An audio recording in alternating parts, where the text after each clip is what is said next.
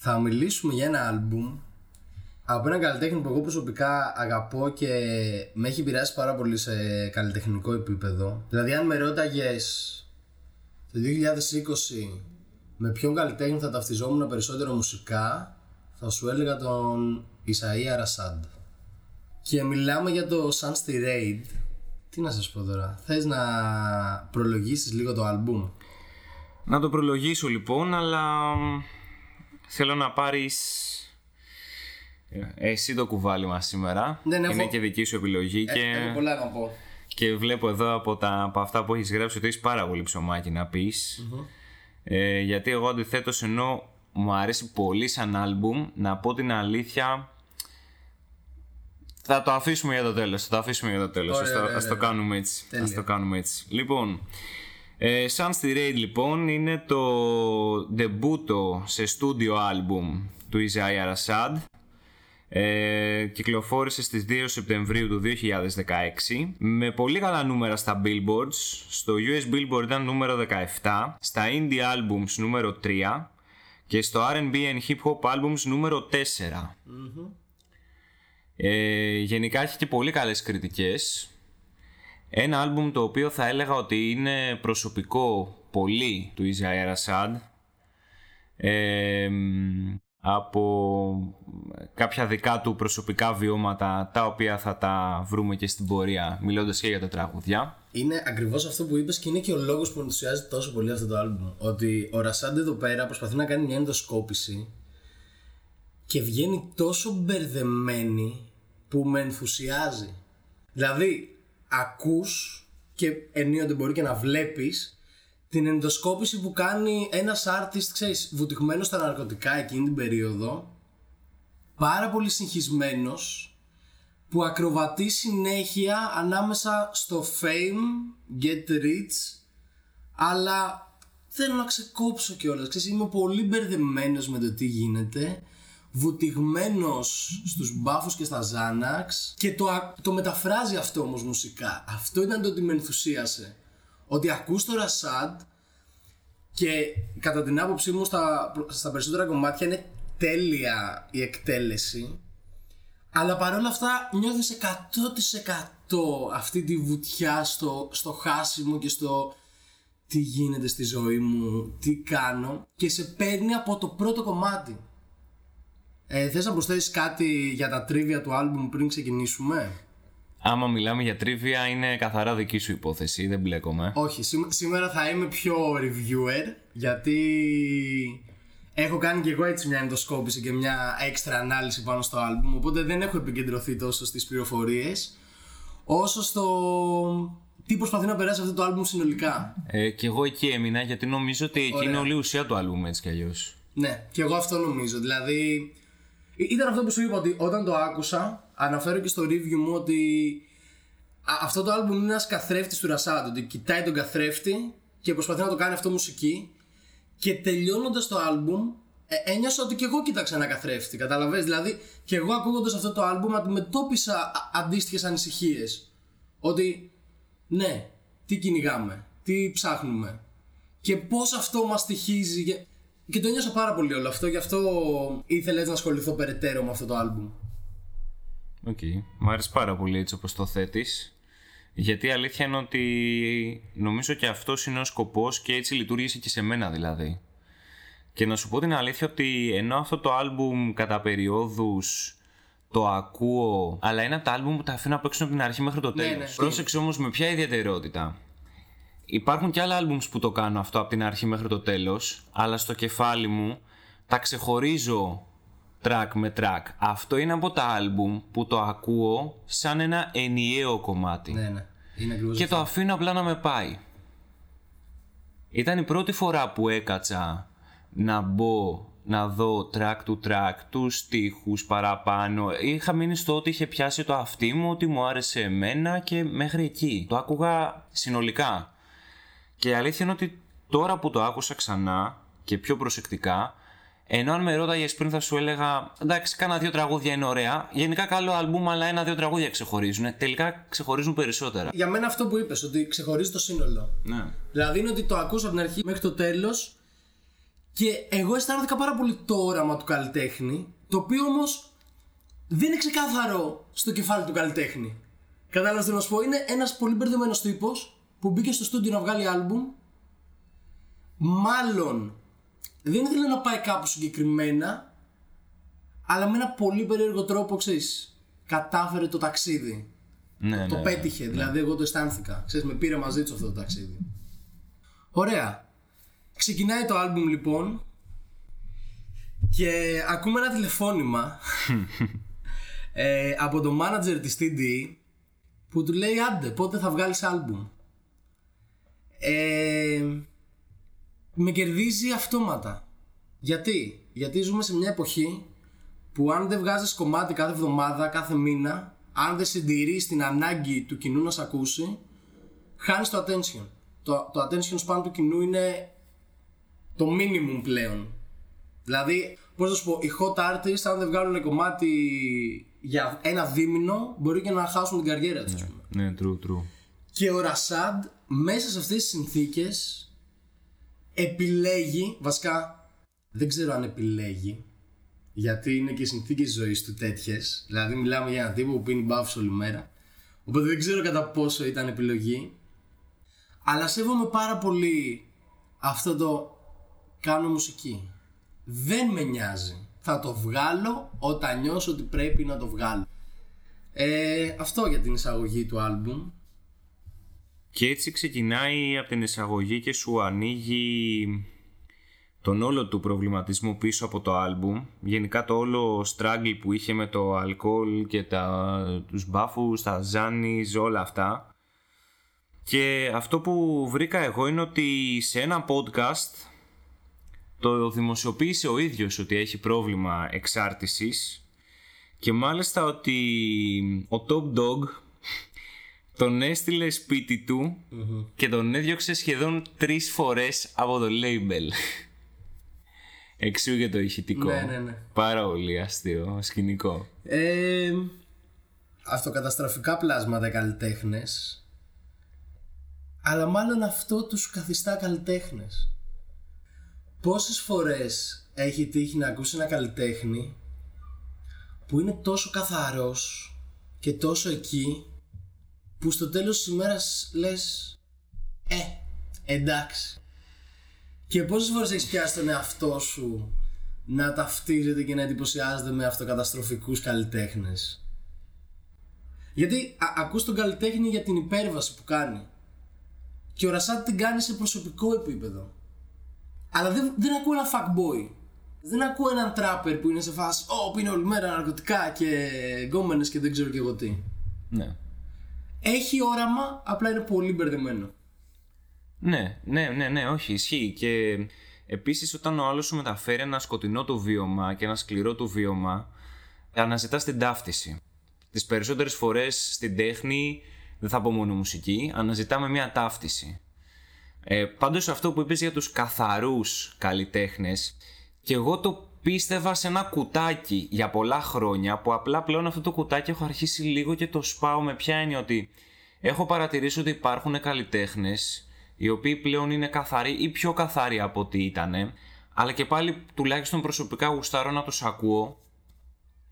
Είναι πάλι εξίσου παραγωγικοί όπως ήταν, γιατί πάλι υπάρχει ένα κουτάκι ότι στην τέχνη πρέπει να κάνεις ναρκωτικά ή να έχεις κάποια διαστροφή ή κάτι τέτοιο που, οκ, okay, σίγουρα βοηθάει. Δεν το συζητάμε αυτό. Αλλά τέλος πάντων, πάλι εδώ δεν είναι απόλυτο, αυτό θέλω να πω. Ε, δεν το εννοώ έτσι. Δηλαδή και εμένα ο αγαπημένος μου καλλιτέχνης είναι ο Kendrick Lamar, ο οποίος δεν καπνίζει καν. Δηλαδή είναι πολύ δουλεμένος, είναι dedicated σε αυτό. Δεν το εννοούσα έτσι. Εννοούσα καθαρό σε επίπεδο mindset. Okay, ότι okay. Ο Rashad δηλαδή δεν είναι ότι τεχνικά είναι αδούλευτος. Ότι είναι σε φάση εντάξει η ζωή μου είναι δύσκολη, απλά μου βγαίνει στη μουσική. Δεν εννοούσα αυτό το πράγμα. Okay. Εννοούσα το ότι θέλω να ακούσω τα σκατά του άλλου. Κατάλαβες, δεν θέλω να ακούσω μόνο. Ναι, σίγουρα. Α, αυτό εννοούσα καθαρός. Σίγουρα, okay. Ότι ναι, ναι. Οι πολύ positive καλλιτέχνες, ότι χαχαχά και όλα αυτά, θεωρώ ότι δεν έχουν πολύ ισχυρό impact. Ναι. Κατάλαβες τι ναι, εννοώ. Ναι, ναι, οκ, okay, το πιάνω τι εννοείς. Με αυτή την έννοια το εννοώ. Okay. Κατά τα άλλα, συμφωνώ απόλυτα μαζί σου. Δηλαδή, εγώ είμαι full ότι θα θυσιάσουμε τα πάντα για να πετύχουμε το στόχο.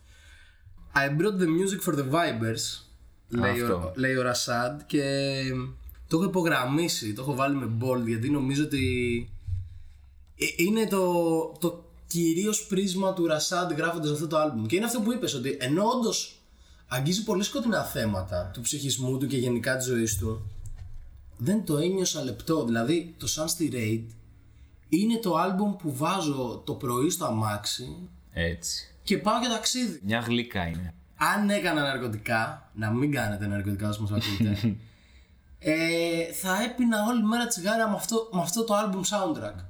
Αλλά όχι για να μιζεριάσω, όχι για να μπω μέσα στη θλίψη μου. Θα, χαμογελάω, κατάλαβα να σου πω. Δηλαδή είναι κάτι μέρες που ξυπνάς και έχει full ήλιο. Και εγώ όταν ξυπνάω σε τέτοιες μέρες είμαι σε φάση θέλω να ακούσω λίγο Sun's Tirade. Ναι. Μου βγάζει πάρα πολύ αυτό το album. Το νιώθω, το νιώθω αυτό που λες full. Full, full, full. Ακριβώς όπως το λες, ρε φίλε. Και επίσης εκτιμώ πάρα πολύ γενικότερα στους καλλιτέχνες και συγκεκριμένα στο Rashad, τους καλλιτέχνες που δεν φοβούνται να αγδυθούν στιχουργικά. Δηλαδή ο Rashad δεν έχει στιχουργικές ευκολίες αυτό το album.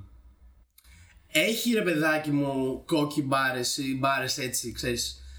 Αλλά overall ακούς, αγγείς πάρα πολύ προσωπικά θέματα που είναι πολύ σημαντικό για ένα καλλιτέχνη. Δηλαδή όταν ένας καλλιτέχνης καταφέρει να κουμπάει τόσο προσωπικά θέματα με την άνεση, κάνω εισαγωγικά τώρα που δεν βλέπετε, που το κάνει ο Rashad, δείχνει πολύ ψημένο καλλιτέχνη. Δηλαδή δεν είναι τυχαίο. Στο προηγούμενο του άλμπουμ, στο Cilvia's Demo, ε, πάλι το κάνει, αλλά κάτι τον κρατάει. Ξέρεις, δεν απλώνεται ναι. τόσο πολύ. Ναι, ναι, ναι. Στο Sun's Tirade ξερνάει την ψυχή του, τύπος ε, στο άλμπουμ. Δηλαδή σε κάθε μπάρα, ας πούμε, εγώ νιώθω ότι είναι εκατό τοις εκατό εκεί. Δεν έχει μπει μπάρα απλά για να βγει το τετράμπαρο. Είναι όλα to the point. Και το εκτιμάω πάρα πολύ αυτό στο Rashad. Και πολύ ποιητικό. Ναι, ναι. Πολύ ποιητικό. Ε, εμένα με εντυπωσιάζουν πάρα πολύ αυτοί οι τύποι που κατάγονται από αυτό το background, που δεν είναι, ας πούμε, από το full καλλιεργημένο background ή οτιδήποτε. Είναι ένας πιτσιρικάς τώρα από το Tennessee που βγαίνει και αυτό δεν ξέρω, είναι... Είμαι ενθουσιασμένος όπως καταλαβαίνω. ε, πολύ λυρικός. Ναι, ναι, ναι. Τα delivery του είναι όλα εκεί, είτε όταν είναι πιο μελωδικά, είτε όταν είναι πιο rap καθαρό αίμα. Τα delivery του είναι πολύ δουλεμένα, θεωρώ. Όχι, δεν έχανε πουθενά. Δεν έχανε πουθενά. Μιλάει ανοιχτά για τις καταχρήσεις του, ε, για τις αγωνίες του και είναι πολύ σπουδαίο το πώς το ένα οδηγεί στο, στο άλλο. Ε, έχει κομμάτια που αυτοαναιρείται και βγάζει νόημα γιατί αυτό είναι εκείνη τη στιγμή που το λέει. Γιάννη μου, θέλω να μου κρατήσεις, ε, να μου βάλεις όρια σήμερα. Ε, όχι, θα σου πω ακριβώς πώς το είχα σκεφτεί από πριν, να ξέρεις. Επειδή είχα πιάσει full τον ενθουσιασμό σου και επειδή εγώ δεν έχω μπει τόσο βαθιά σε αυτό το άλμπουμ, λέω τέλεια. Ναι, ναι. Θα τον αφήσω ναι. να μου βάλει το μυαλό μέσα, να μου το πλύνει. Απλά ξέρεις και το θέμα είναι ότι επειδή είναι τόσο μπερδεμένο το άλμπουμ, όταν προσπαθώ να μιλήσω γι' αυτό, δεν μπορώ να αποφύγω να τα πω κι εγώ μπερδεμένα. Γιατί έτσι είναι το άλμπουμ, έτσι είναι η δομή του άλμπουμ. Ότι σε πάει από το είμαι χάλια και έχω αυτοκτονικές στάσεις στο θα τα καταφέρω, όταν ήμουν μικρός και έπαιρνα το meal ticket, ας πούμε, για να πάω να φάω ναι. ε, και τώρα με κυνηγάνε για να βγάλω άλμπουμ, με κυνηγάνε για να κάνω επιτυχία και προσπαθώ να γίνω rich και famous, αλλά προσπαθώ να είμαι καλός πατέρας για το παιδί μου και καλός σύζυγος για τη γυναίκα μου. Και όλο αυτό με χαώνει, αλλά με έναν... δεν ξέρω. Ναι, γιατί έτσι είναι και η ζωή, ρε φίλε. Ναι. Αν το σκεφτείς. Δεν μπορείς να είσαι ούτε μόνος στη... στην τρελή χαρά, ούτε μόνος στη μιζέρια. Οι ψυχικές κιόλας διακυμάνσεις είναι μέσα στη ζωή. Ωραία, πάμε, σε... πάμε κομμάτι-κομμάτι. Γιατί... Πάμε λίγο, ναι, γιατί... Εγώ, εγώ θα πετάγομαι πάλι εμβόλυμα και θα χαώνω την υπόθεση. Λοιπόν... Και στο δεύτερο κομμάτι λοιπόν είναι και αυτό που άκουσα εγώ πρώτο. Το πέτυχα στο YouTube με το τρομερό κλιπ που έχει, For the Squaw. Είναι από τα αγαπημένα μου κομμάτια στο άλμπουμ. Πάλι έτσι προσωπικό κομμάτι που μιλάει για τις οικονομικές δυσκολίες του. Και αυτό που ανέφερες και πριν, ότι ένα νέο κεφάλαιο στη ζωή του. Πλέον έχει παιδί, έχει ευθύνες. και συνειδητοποιεί ότι πρέπει να ξεκόψει. Και το κλιπ έτσι είναι και πολύ συναισθηματικό, γιατί τον βλέπεις και... με τον πιτσιρικά μαζί και, και... εφιέστατο. Και εφιέστατο, ναι, το κόμμα. Είναι, το... είναι ο γιος του legit, για να μην πω τώρα. Δεν το κοίταξα αυτό, αυτό, να σου πω την αλήθεια. Okay. Και εμένα τώρα μου πέρασε αυτή η απορία. Αλλά μπείτε να το δείτε κιόλας, θα, θα καταλάβετε για ποιο λέμε ότι είναι ωραίο το κόνσεπτ. Του κλιπ αξίζει πάρα πολύ. Ναι, ναι. Είναι εφιέστατο. Δηλαδή, και εγώ πρώτη φορά που το είδα, πέρα από το ότι το κομμάτι είναι μαγικό. Και αυτό πάλι έχει τρομερά vibes. Πολύ ωραία vibes. Ναι, ναι, ναι. Ενώ βιώνεις τη μιζέρια του από αυτά που λέει, αλλά σαν κομμάτι έχει ωραία vibes. Και σαν κλιπ, δηλαδή. Ναι, είναι ναι, αυτό ναι, το ότι. Ναι, ναι, δεν ξέρω. Είναι... Δεν ξέρω πώς το κατάφερε, ρε φίλε. Είναι σημαντικό, δηλαδή. Δεν πρέπει να το προσπεράσουμε έτσι. Είναι πολύ σημαντικό το, το, το κατάφερε αυτό το πράγμα. Και τώρα, όχι average μιζέριες που ακούς. Που ακούς τώρα τύπους ότι η ζωή μου είναι χάλια και όλα αυτά. Και το βουτάνε στη μαυρίλα και στην κατάθλιψη. Ναι, ναι, ναι. Ο Ρασάντ το πήρε αυτό και το έκανε vibes. Α- αλλά vibes τώρα που. Αυτό, I brought the music for the vibes. Ναι, δεν ρε, ξέρω ρε. Τι άλλο να πω. Δηλαδή, νομίζω ότι από όλο το άλμπουμ είναι. Νομίζω ήταν hook που όταν το άκουσα, ξέρεις, ήμουνα στα μάξι και ήμουνα. Ναι. Αυτό είναι. Αυτό είναι. Αυτό. Πες μου με μία λέξη αυτό το άλμπουμ. Αυτό είναι. Ναι. Αυτό είναι. Ναι. Ναι, ο, ο Ρασάντι γενικά φοράει τις ανασφάλειές του. Κάνει ένα μακροβούτι, ας πούμε, στον κόσμο του με τα άγχη και σε όλο αυτό που ζει. Μελωδίες ποντισμένες από χόρτο και Ζάναξ, λέει ο ποιητής. Καλώς αυτός ο ποιητής. Πότε έτοιμος να αυτοκαταστραφεί και πότε έτοιμος να γράψει ιστορία. Και το ακούω, το, το βλέπω εκεί πέρα. Αισθάνομαι ότι όλο το άλμπουμ είναι πιτσιλιές σε Ρόρσαχ, που προσπαθεί και ο ίδιος να τις αποκωδικοποιήσει, και εμείς ως ακροατές πάλι να πούμε ότι ναι, αλλά τώρα είναι χαρούμενος. Τώρα είναι έτοιμος να, να αυτοκτονήσει. Σε φάση σε, πού βρίσκεται, ας πούμε, αυτός ο άνθρωπος. Είναι πάρα πολύ... Ναι, δεν ξέρω.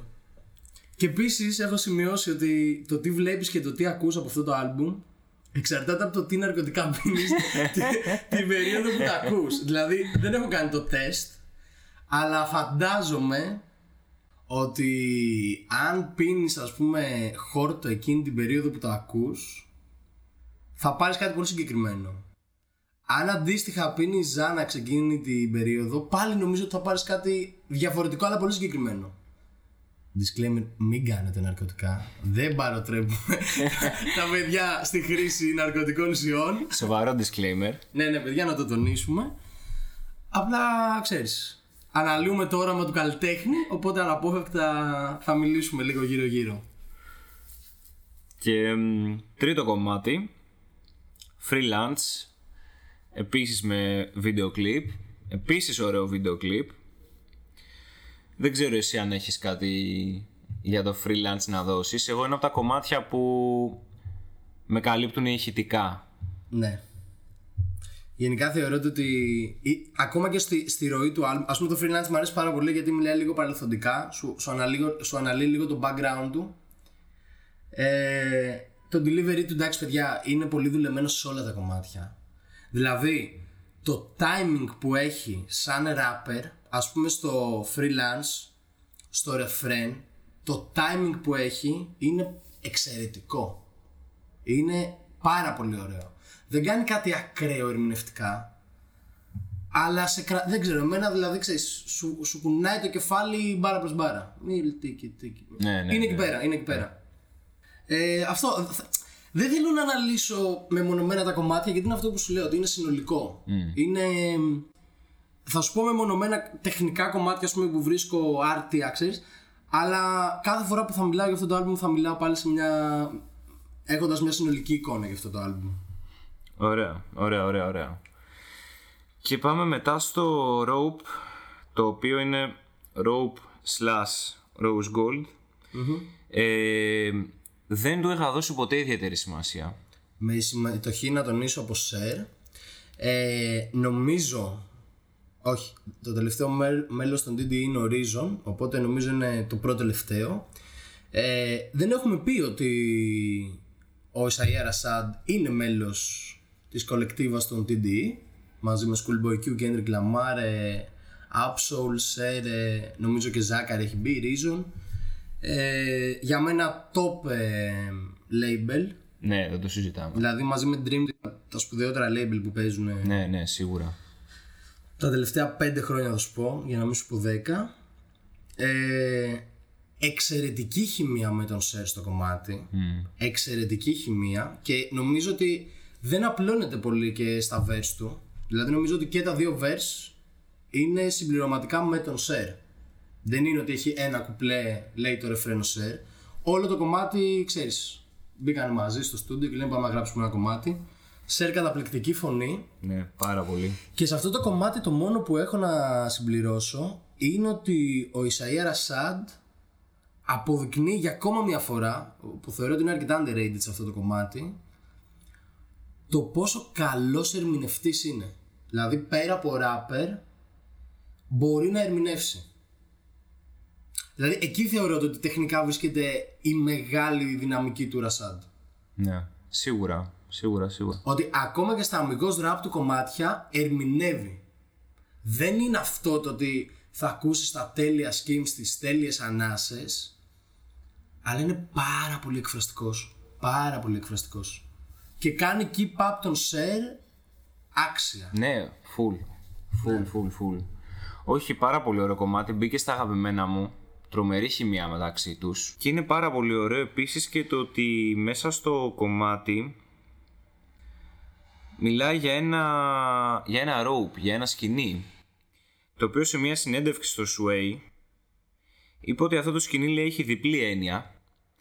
Λέει βρήκα ένα σκηνή και η έννοια του που την αφήνει μετέωρη, και εκεί είναι αυτό που λες ότι δεν ξέρεις πού σε γέρνει.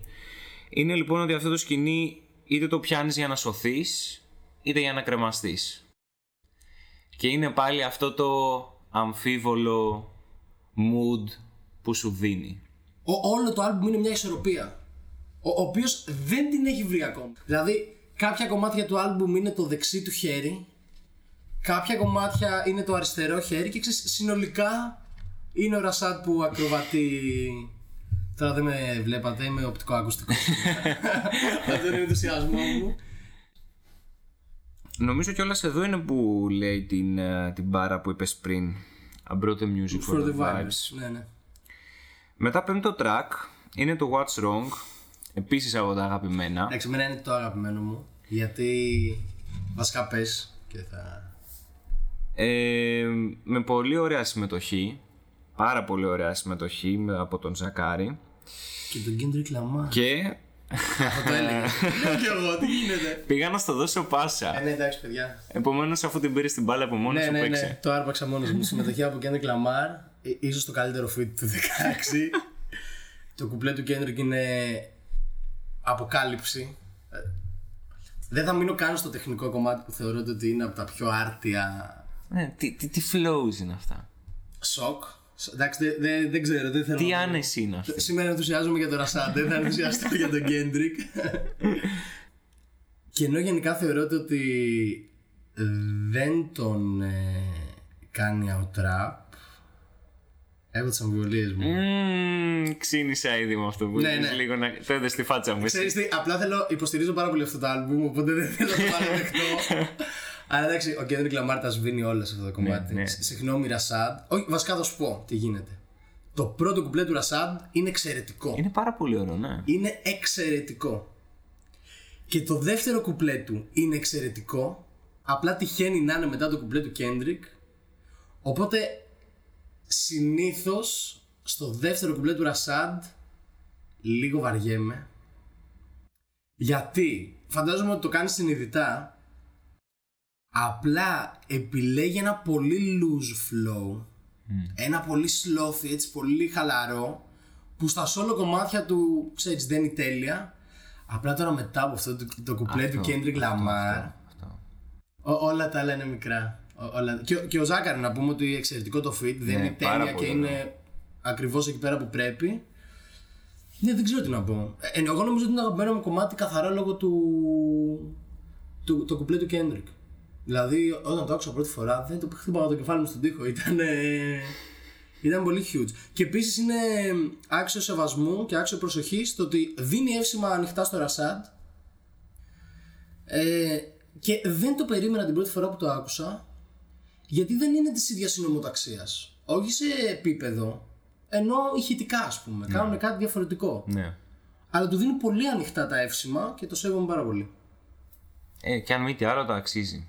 Η ροή του Kendrick και ο τρόπος που την αλλάζει, η άνεση με την οποία την αλλάζει και η άνεση με την οποία πατάει, δεν υπάρχει. Δεν υπάρχει.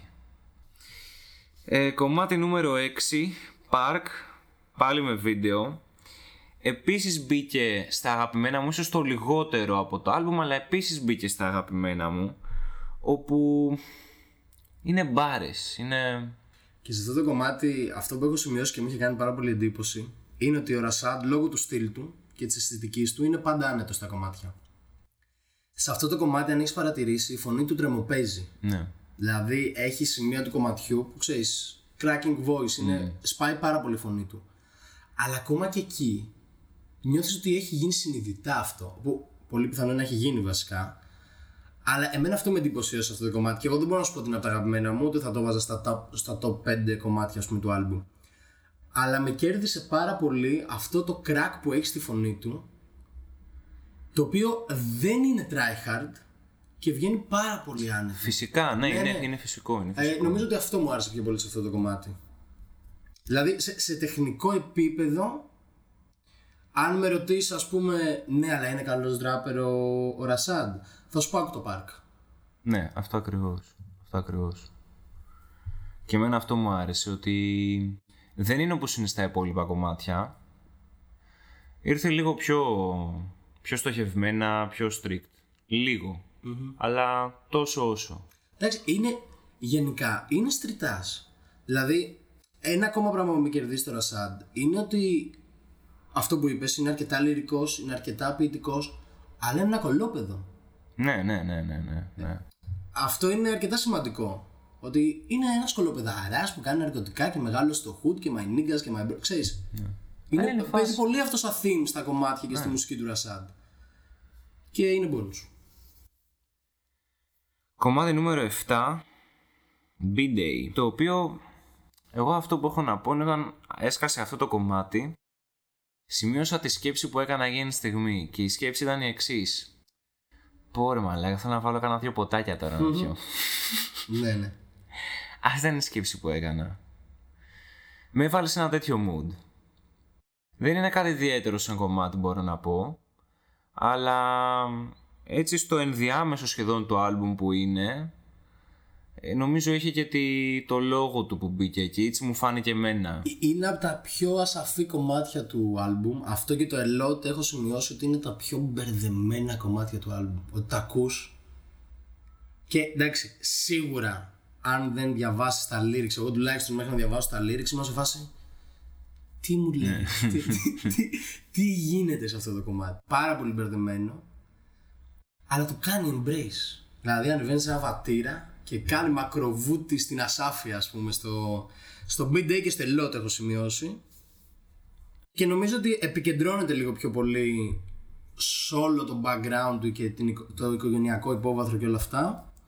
Γενικά αυτό σε κάθε κομμάτι ε, ε, βάζει και ένα μικρό κομματάκι του mm. puzzle με κάποιο περίεργο τρόπο. Ναι.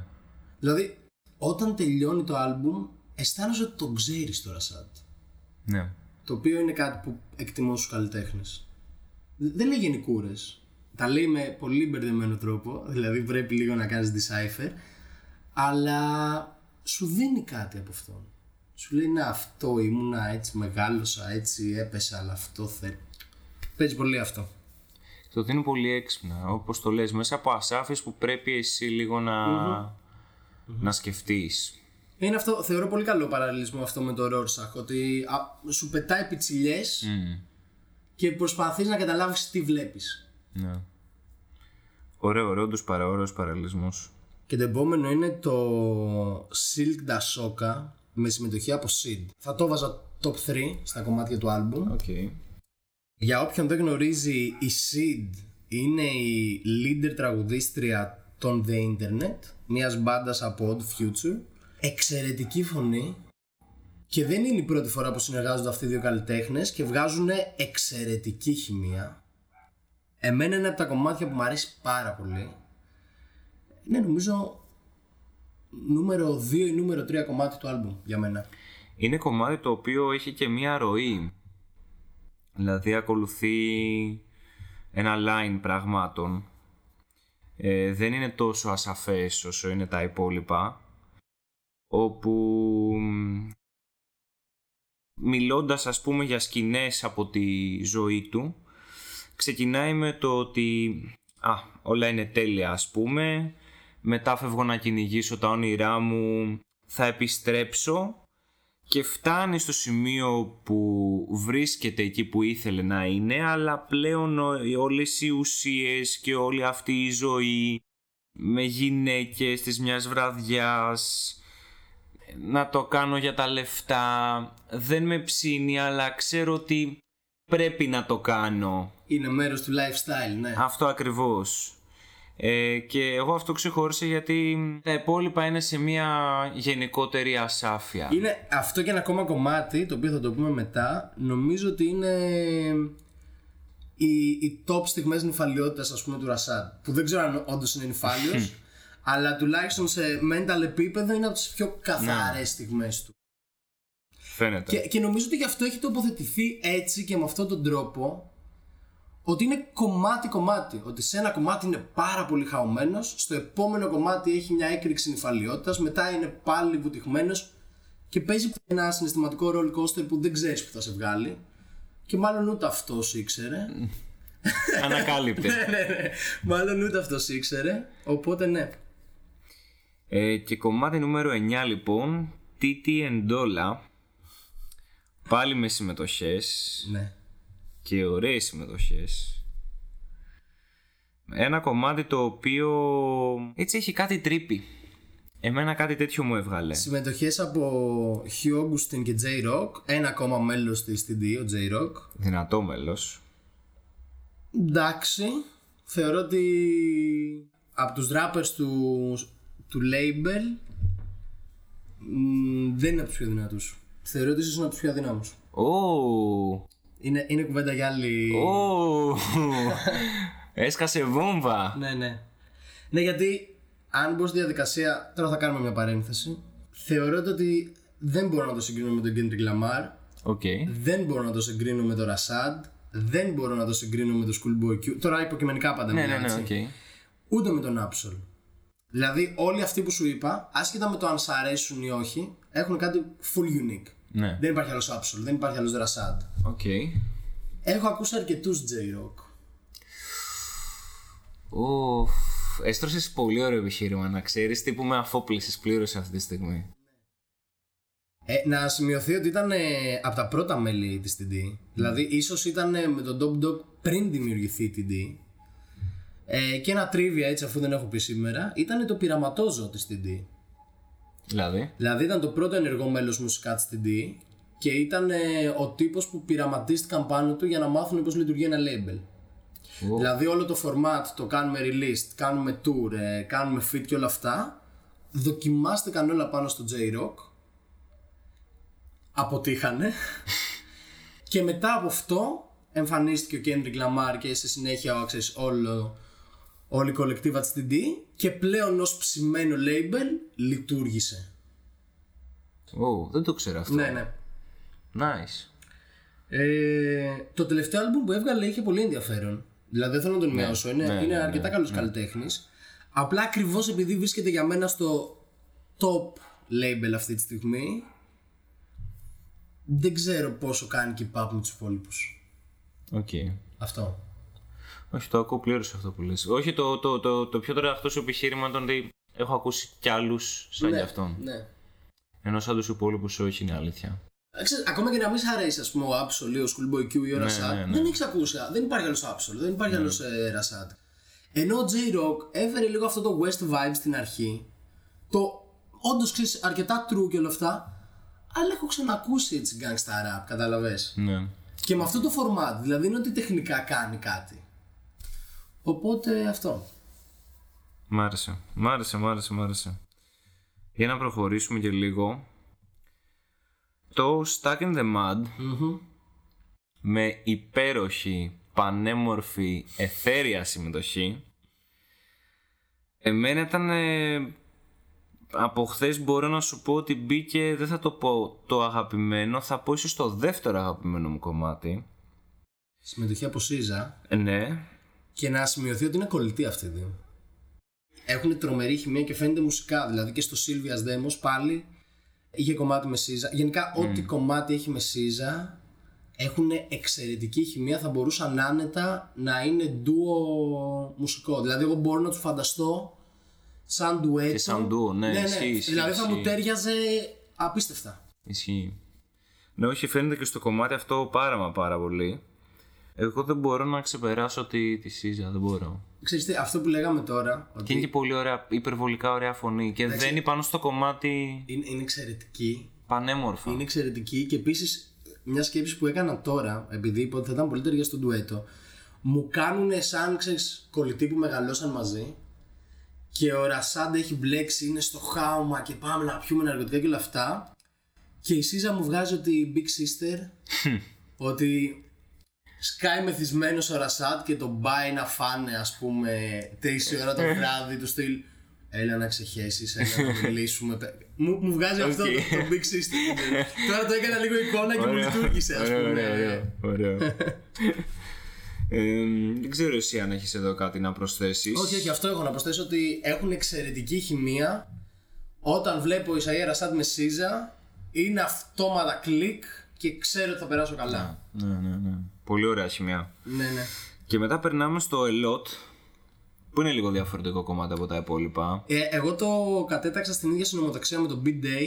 Okay. Είναι από τα πιο χαωμένα κομμάτια. Για πες μου. Με, με ένα πολύ ιδιαίτερο τρόπο. Ότι πάλι σαν ροή δεν έχει. Δηλαδή πηδάει από το ένα θέμα στο άλλο.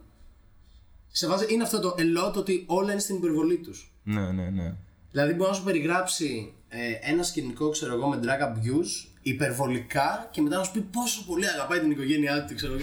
Αυτό. Θεωρώ ότι είναι από τα, πάλι από τα πιο μπερδεμένα κομμάτια του άλμπου. Εμένα μου άρεσε πάρα πολύ το beat. Ναι, ναι. ναι και έχω, έχω σημειώσει, ήταν Mike Will Made It. Λοιπόν, καταπληκτικό αυτό που είπες. Ε, αφού τελειώσουμε την tracklist θα πούμε δύο λογάκια.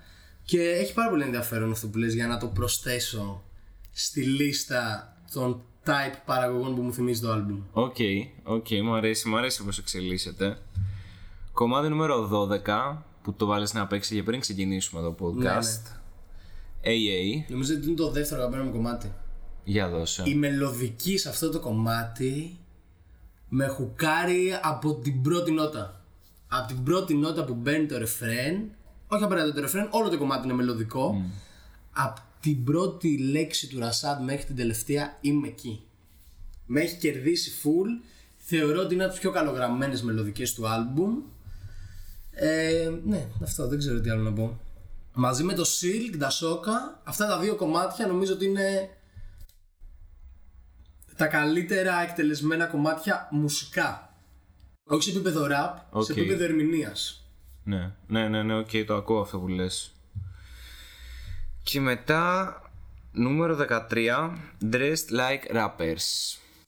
Ίσως το πιο νυφάλιο κομμάτι του Rashad στο άλμπουμ.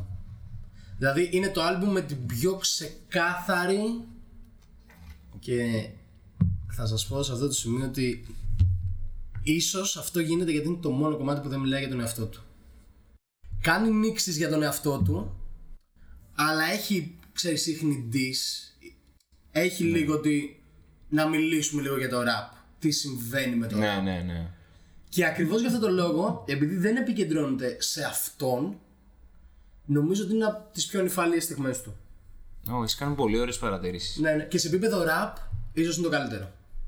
Σε καθαρό rap. Ότι σε αυτό το κομμάτι πάλι είναι. Αυτό και το Park νομίζω ότι είναι τα πιο δυνατά rap κομμάτια. Αλλά πρώτη φορά που το άκουσα, λέω πάρε. Πολύ ξεκάθαρος αυτά που λέει. Τι, τι ακούω, ξέρω εγώ. Και μετά αυτό έκανα τη σύνδεση ότι ναι, αλλά δεν μιλάει γι' αυτόν. Ξέρεις, δεν αντιμετωπίζει mm. πολύ σοβαρά θέματα με τον εαυτό του. Yeah. Λέει ότι οι rappers είναι έτσι, ότι έχω μπει και εγώ σε αυτό το τρυπάκι να είμαι έτσι πολλές φορές. Οπότε έχει ένα πιο σφαιρικό, ας πούμε, point of view. Οκ. Okay. Πολύ ωραία παρατήρηση, γιατί δεν το είχα προσέξει αυτό που λες, ότι όντως είναι πιο νυφάλια γιατί δεν κοιτάει τον εαυτό του. Mm-hmm. Ισχύει, ισχύει, ισχύει. Makes sense. Κομμάτι νούμερο δεκατέσσερα, Don't Matter. Έχει και αυτό το κομμάτι μια ιδιαιτερότητα. Περίμενα κάποια στιγμή, δεν ξέρω, θα μπει ο, ο Άντρε, δεν ξέρω. Ω, είσαι τέλειος. Και αυτό είναι extension της... Ε, το, το κεφάλι μου είχε αρχίσει, ξέρεις, σε ποιο ρυθμό και πήγαινε. Ναι, ναι. Και είμαι σε φάση, οκ, okay, τι μου θυμίζει τώρα αυτό. Mm-hmm, mm-hmm. Και μετά από λίγο το συνειδητοποίησα και είχε ένα πολύ ωραίο vibes από OutKast. Ναι, ναι. Πολύ ωραίο vibe. Ε... Εγώ το νιώσω σε όλο το άλμπουμ αυτό με τους OutKast που λες. Θα σου πω στο τέλος που θα πω έτσι δύο λογάκια γενικά για, τη, για το executive του άλμπουμ και για τη μουσική παραγωγή του άλμπουμ. Και αισθάνομαι ότι έχει πολλές επιρροές από OutKast. Οκ, okay. Πολύ promising αυτό που λες. Ναι, ναι, θα σου πω, θα σου πω μία πρόταση. Και νομίζω, τουλάχιστον εγώ όταν ε, ξέρεις, τη συνέλαβα, ένιωσα ότι δεν θα μπορούσε να είναι πιο to the point αυτό. Στο τέλος. Τώρα θα με κάνεις να παρατήσουμε το, το format. Και τα λέει λοιπόν, είναι το Brenda, το By George και τα πετάει έτσι.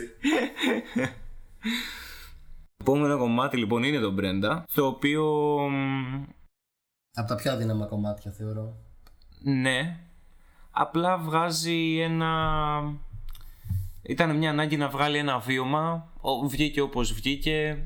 Γι' αυτό έτσι είναι και αδύναμο κομμάτι γενικά. Το κομμάτι είχε να κάνει σχέση με την γιαγιά του, η οποία ήταν στο νοσοκομείο αν mm-hmm. θυμάμαι καλά. Δεν είχε κάτι ιδιαίτερο σαν κομμάτι, απλά έτσι είχε λίγο αυτό το γλυκό που μιλάει για τη γιαγιά του. Συνολικά ταιριάζει. Είναι αυτό που ναι, λέγαμε ότι ταιριάζει, αν το ακούς ναι. ας πούμε σαν ναι. ένα ολοκλήρωμα το άλμπουμ βγάζει πολύ νόημα. Ναι. Μεμονωμένα στα κομμάτια εντάξει το θεωρώ. Γενικά θεωρώ αυτό ότι μετά το Dressed Like Rappers έσβηνε. Ναι. Το οποίο όταν το ακούω σαν άλμπουμ με νοιάζει, με πειράζει γιατί όντως και εγώ μαζί τους βγαίνω. Ακριβώς, ναι. Και πάμε μετά στο By George. Πάλι εμένα ήταν αυτό που λες, δεν ξέρω, με έσβησε ακόμα πιο πολύ. Έσβηνε, ναι, ναι, ναι. Find the Topic, κομμάτι δεκαεπτά. Peace. Σε αυτό το κομμάτι, επειδή είναι και το τελευταίο κομμάτι του άλμπουμ, εγώ ένιωσα, ξέρεις, αυτό που βγάζει νόημα άμα το συγκρίνεις με το πρώτο κομμάτι, ότι το έβγαλα το άλμπουμ, μη μου σπάτε τα αρχίδια άλλο. Καταλαβες ότι, ναι. να, αυτά έχω να σας πω, σας τα είπα, βρείτε κάτι να ασχοληθείτε, μη με ενοχλείτε άλλο. Αυτή είναι η δουλειά μου, αυτό είναι το όραμά μου, το πήρατε, τέλος. Γεια σας, απολαύστε το, ξέρεις αυτό. Και κάπως έτσι κλείνει λοιπόν το άλμπουμ. Και τώρα σε βλέπω με ένα χαμόγελο μέχρι τα αυτιά. Επομένως, ξεκινώ. Λοιπόν, πριν πάω στο μουσικό κομμάτι του άλμπουμ, το zoom αυτού του project, του Sun's Tirade, ε, είναι ότι ακούμε ένα Rashad μόνιμα παρασυρμένο από τα πάθη και τις επιθυμίες του. Προσπαθεί συνέχεια να βρει την ισορροπία, να βρει αυτό το είμαι καλός πατέρας, αλλά είμαι και χρήστης και τι γίνεται και πώς μπορώ να το ελέγξω και όλα αυτά. Θέλει να γίνει καλός πατέρας, αλλά θέλει να κατακτήσει τον κόσμο. Σε ένα κομμάτι λέει I want to be rich as a bitch in a draw. Και στα καπάκια μιλάει για το πώς αγαπάει το γιο του, το οποίο όλη αυτή η εξουμορότητα εμένα τη νιώθω, με ακουμπάει ναι. γενικά και με εντυπωσιάζει στους καλλιτέχνες. Και για να κλείσω είναι αυτό που σου είπα, ότι εγώ θεωρώ ότι αυτό το άλμπουμ είναι καθρέφτης. Δηλαδή ο Rashad τον φτιάχνει προσπαθώντας να βρει τον εαυτό του και εγώ ακούγοντάς το, ξέρεις, έχουμε πολλές φορές σε επίπεδο κατανόησης ότι και εγώ θέλω να πετύχω αυτό, αλλά αυτό με κρατάει πίσω και... Και είναι πολύ σημαντικό το ότι ο Rashad είναι ένας τύπος που τα έχει καταφέρει. Καταλαβαίνεις, δηλαδή yeah. δεν μιλάμε για έναν τύπο με χίλια views και με δύο χιλιάδες views. Μιλάμε για έναν huge καλλιτέχνη αυτή τη στιγμή στην Αμερική. Και μάλιστα έχει γίνει πολύ μεγάλο buzz ε, εν αναμονή του καινούριου του άλμπουμ. Δηλαδή όλος ο κόσμος ζητάει να ακούσει καινούργια δουλειά του Rashad. Οπότε μιλάμε για έναν ξεκάθαρα πετυχημένο τύπο, ο οποίος ξέρεις κάνει ενδοσκόπηση. Δεν κυνηγάει το hit, δεν κυνηγάει το εύκολο κομμάτι. Θέλει απλά να εκφραστεί, που είναι ας πούμε και η λίθος για να χτιστεί ας πούμε μια καριέρα, ή θα έπρεπε τουλάχιστον ναι, να είναι ναι. Αυτά έχω να πω για το άλμπουμ. Εγώ, εμένα μ' άφησε πάρα πολύ ικανοποιημένο. Δηλαδή, την πρώτη φορά που έκατσα συνειδητά και είπα θα ακούσω το άλμπουμ από, το, από την αρχή μέχρι το τέλος, ένιωσα πάρα πολύ. Και κάθε φορά που το ακούω, νιώθω κάτι καινούριο. Ή ανάλογα με τη φάση που είμαι, το πόσο καθαρός είμαι, όχι από ναρκωτικά, ενώ μπορεί να είμαι κουρασμένος, ξέρεις, χίλια δυο. Παίρνω κάτι διαφορετικό. Θες να πεις κάτι κι εσύ για να κλείσει? Ναι, θα σου πω ε, τη φάση μου με αυτό το άλμπουμ. Αυτό το άλμπουμ είναι αυτό που σου λέω. Πάντα το άκουγα ενιαίο. Το άκουγα, μπορεί να το άκουγα και σαν μουσικό χαλί, διαβάζοντας ή έχοντας αράξει και κοιτάω το ταβάνι, οδηγώντας, κάνοντας κάτι άλλο. Το οποίο όταν το σκέφτομαι για ένα άλμπουμ, είναι και δεν είναι καλό στο δικό μου το κεφάλι. Γιατί αφενός είναι αρκετά καλό για να είναι μουσικό χαλί, αλλά δεν είναι ότι θα ξυπνήσω ένα πρωί και θα πω θέλω να ακούσω αυτό το άλμπουμ ή θα μπορώ να το ακούσω τώρα. Πρέπει να είμαι λίγο σε mood που θα κάνω κάτι και θα χρειαστώ τη μουσική αυτή να υπάρχει, κάπως έτσι. Παρόλα αυτά, μου αρέσει πολύ σαν άλμπουμ, αλλά είναι αυτό που σου λέω, είναι ότι στο κεφάλι μου φτάνει μέχρι ένα σημείο που με καλύπτει πλήρως όμως. Μέχρι εκεί με καλύπτει πλήρως. Και αυτό που το βλέπω σαν ωραία διεργασία, την εσωτερική που βιώνει, αυτό είναι ένα κομματάκι το οποίο με κρατάει σε αυτό ακριβώς που λες. Στο ότι θέλω να γίνω καλύτερος, αλλά έχω και τις κακές μου συνήθειες. Προσπαθώ να φτιάξω αυτό, αλλά είμαι και λίγο αυτοκαταστροφικός. Αλλά το θέλω και πρέπει και... Αλλά αυτό το μπέρδεμα, mm-hmm. το οποίο μ' αρέσει, μ' αρέσει. Απλά μ, δεν ξέρω αν θα, τι να πω, να έκοβα κομμάτια ή mm. δεν θα ήταν όμως το ίδιο. Δεν θέλω να φτάσω εκεί γιατί δεν θα ήταν το ίδιο. Θα έλεγες ότι λείπει η δυναμική από το άλμπουμ. Ναι, μπράβο, μου βρήκες, μπράβο ρε φίλε, μου βρήκες τη λέξη που, που σκαλώνω στο ναι, κεφάλι ναι, μου το σήμερα. Το κατανοώ επειδή ξέρω και λίγο τα μουσικά σου ακούσματα και το ακούω πολύ ξεκάθαρα αυτό που λες. Εμένα είναι κοντά στα ακούσματά μου, είμαι αυτό το ότι θέλω chill vibes και όλα αυτά, οπότε ξέρεις με κράτησε. Αλλά καταλαβαίνω ότι για πάρα πολλούς hip-hop ακροατές που θέλουν μια άλλη δυναμική, είναι αυτό που είπες, ότι είναι πολύ cool να το βάλεις από πίσω για χαλί. Ναι, ναι, ναι, ναι. Δηλαδή, αν το δω τελείως αντικειμενικά, θα σου πω ότι όντως είναι αδυναμία του Ρασάντ, όχι στο άλμπουμ, συνολικά σαν καλλιτέχνης, ότι του λείπει αυτή η δυναμική. Τουλάχιστον όταν δεν ραπάρει. Ναι. Δηλαδή, πώς μου είπες για το πάρκο ότι, ω, oh, είπες, wow. Ναι, ας πούμε, εκεί με τσίμπησε. Γιατί ήταν πιο ξεκάθαρη, ας πούμε, mm. η δυναμική του και η διάθεσή του να ραπάρει. Το ακούω, το ακούω πολύ αυτό που λες. Ναι. Και τώρα που το σκέφτομαι, ίσως και γι' αυτό έτσι είχα το, τον Jay Rock στο κεφάλι μου λίγο πιο πολύ από ότι είναι. Ναι, ναι, ναι. Γιατί έχει μια δυναμική, ενώ mm-hmm. δεν είναι τόσο καλός. Ναι, τώρα μου βάλεις νόημα στα πάντα. Ευχαριστώ. Ναι, ναι. Ευχαριστώ, bro. Λοιπόν, για την κατακλείδα αυτού του επεισοδίου και αυτού του review. Βασικά δεν ξέρω αν είναι review, ας μην τα λέμε review, απλά λέμε τη γνώμη μας. Ναι, δεν είναι review. Αλλά του βάζω... Λοιπόν, θα σου πω μια πρόταση που δεν ξέρω, εγώ το ένιωσα πάρα πολύ. Λοιπόν, φαντάσου ότι είναι σε ένα στούντιο ο Q-Tip, τον Tribe Called Quest, ο André τρεις χιλιάδες από OutKast και ο Kendrick Lamar και πίνουν από το πρωί μέχρι το βράδυ τσιγάρα, έχουν κάνει έτσι ένα βαρύ μερακλίδικο smoking sessions και λένε πάμε να κάνουμε ένα άλμπουμ. Αυτό είναι το Sun's Tirade. Εγώ αυτό ένιωσα. Δηλαδή έχει πολύ έντονες επιρροές Tribe Called Quest. Ναι.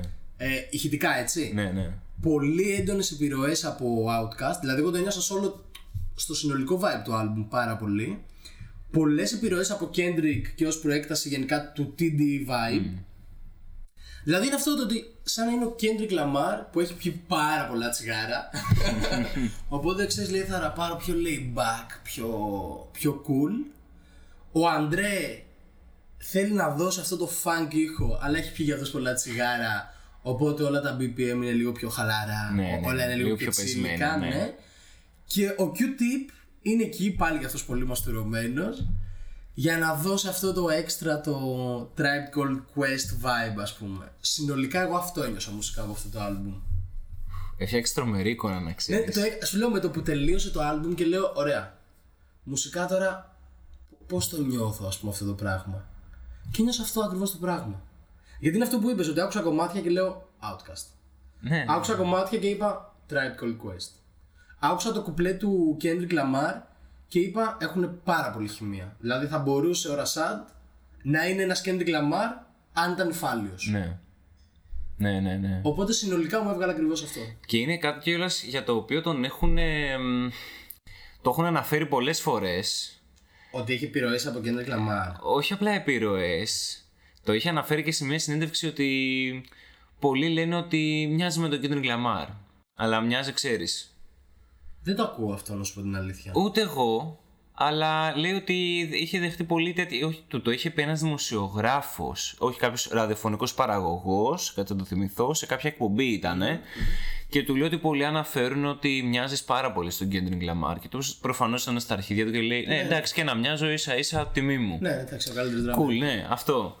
Okay. Ναι, σε κάποια σημεία θα μπορούσες να πεις απλά επιρροή όμως. Ε, βλέπω συγγένεια. Ναι, αυτό. Δηλαδή, πώς θα σου πω, και χωρίς να μου το έλεγες, θα μπορούσα να καταλάβω ότι αυτοί οι δύο τύποι είναι στο ίδιο label. Στο κομμάτι που είναι με τον Λαμάρ, το πρώτο του κουπλέ, ναι, θα μπορούσε εύκολα να το είχε πει ο Kendrick. Έχεις δίκιο, έχεις δίκιο. Με πολλά τσιγάρα. Με πολλά τσιγάρα, ναι. Ναι, ναι, εντάξει, μπορώ να καταλάβω τη συσχέτιση. Δεν το ακούω, γιατί σου λέω ότι έχω ψάξει και το Rashad, ναι, και ναι, έχω ψάξει ναι, και τον Kendrick Lamar και έχουν για μένα πολύ κενό. Αλλά ίσως στα πρώτα του βήματα ο Rashad να ήταν πιο έντονο αυτό. Δηλαδή τώρα δεν μπορώ να φέρω συνολικά το Cilvia's Demo, ας πούμε, στο κεφάλι μου, αλλά σίγουρα ήταν λίγο πιο καθαρό εμορά. Οπότε εκεί πέρα μπορώ να δω ίσως συγγένεια. Ναι, ναι, ναι, ναι. Και είναι και λογικό, εντάξει, αν μη τι άλλο. Όταν μπαίνεις σε ένα label είσαι σε μια σχολή. Ναι, ναι, ναι, ναι. Και... Ε, και ο ήχος είναι αρκετά κοινός. Ε, αυτό. Οκ, okay, έχεις να προσθέσεις κάτι άλλο? Εγώ έχω ολοκληρώσει για αυτό το άλμπουμ. Ε, ούτε εγώ έχω να πω κάτι άλλο. Ωραία. Πω, εγώ αυτό που έχω να πω για τέλος είναι το If I should die, I had a nice time, λέει ο Isaiah Rashad. Οπότε... καλά πέρασε. Σίγουρα. Α, και μια τελευταία πληροφορία που μου την είχε πει ένας γνωστός rapper, δεν θα πω ποιος είναι, είναι ότι ο Rashad είναι από τους πιο ακριβοπληρωμένους performers, τουλάχιστον εκείνη την περίοδο, γιατί τώρα δεν είναι πολύ ενεργός, ήταν από τους πιο ακριβοπληρωμένους performers της σκηνής συνολικά. Τι λες, ρε. Και μου είχε κάνει πάρα πολύ εντύπωση, γιατί θυμάμαι ότι μιλάγαμε με αυτόν τον καλλιτέχνη για το Rashad και του λέγα μ' αρέσει πάρα πολύ και όλα αυτά, και μου λέγε και εμένα μ' αρέσει πάρα πολύ, αλλά ξενέρωσα γιατί είναι από τους πιο ακριβοπληρωμένους ενώ έχει τόσο low profile. Δηλαδή είναι πάρα πολύ low profile, δεν, ναι, ξέρεις, ναι, ναι, δεν απασχολεί ναι. ούτε τα media ναι. πολύ, ούτε δίνει συνέχεια συνεντεύξεις. Κι όμως σε επίπεδο performing και σε επίπεδο fan base είναι από τους πιο hardcore. Λέγε ρε. Ναι, ναι. Nice. Λοιπόν, αυτό ήταν το Cool Geeks επεισόδιο τρία. Ήμουνα ο Μορ. Ήμουνα ο Γιάννης. Και τα λέμε στο επόμενο επεισόδιο. See ya.